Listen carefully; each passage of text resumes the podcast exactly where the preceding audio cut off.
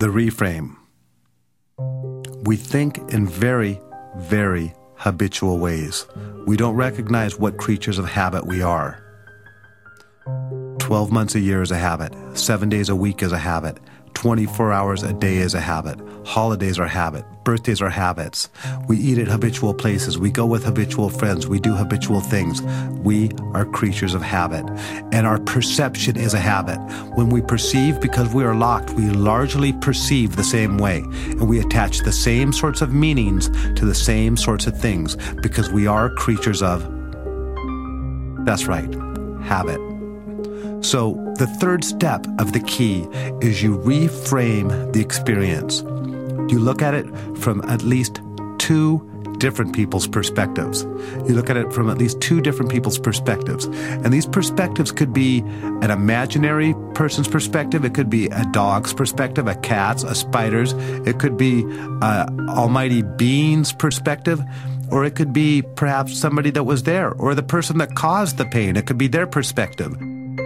Let's go back to when I was a little boy and I got hit on the head by the book by the by the young man that was older than me.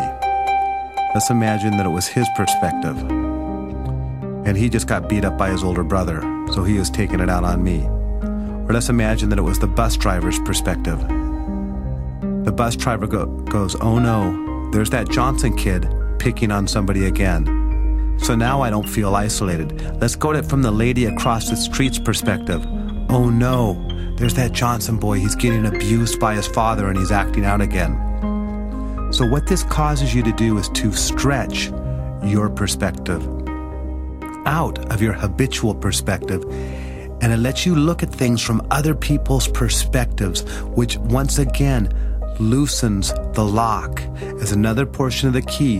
What we're doing is we're gradually, gradually removes, removing the charge off of the lock and looking at these things from different perspectives.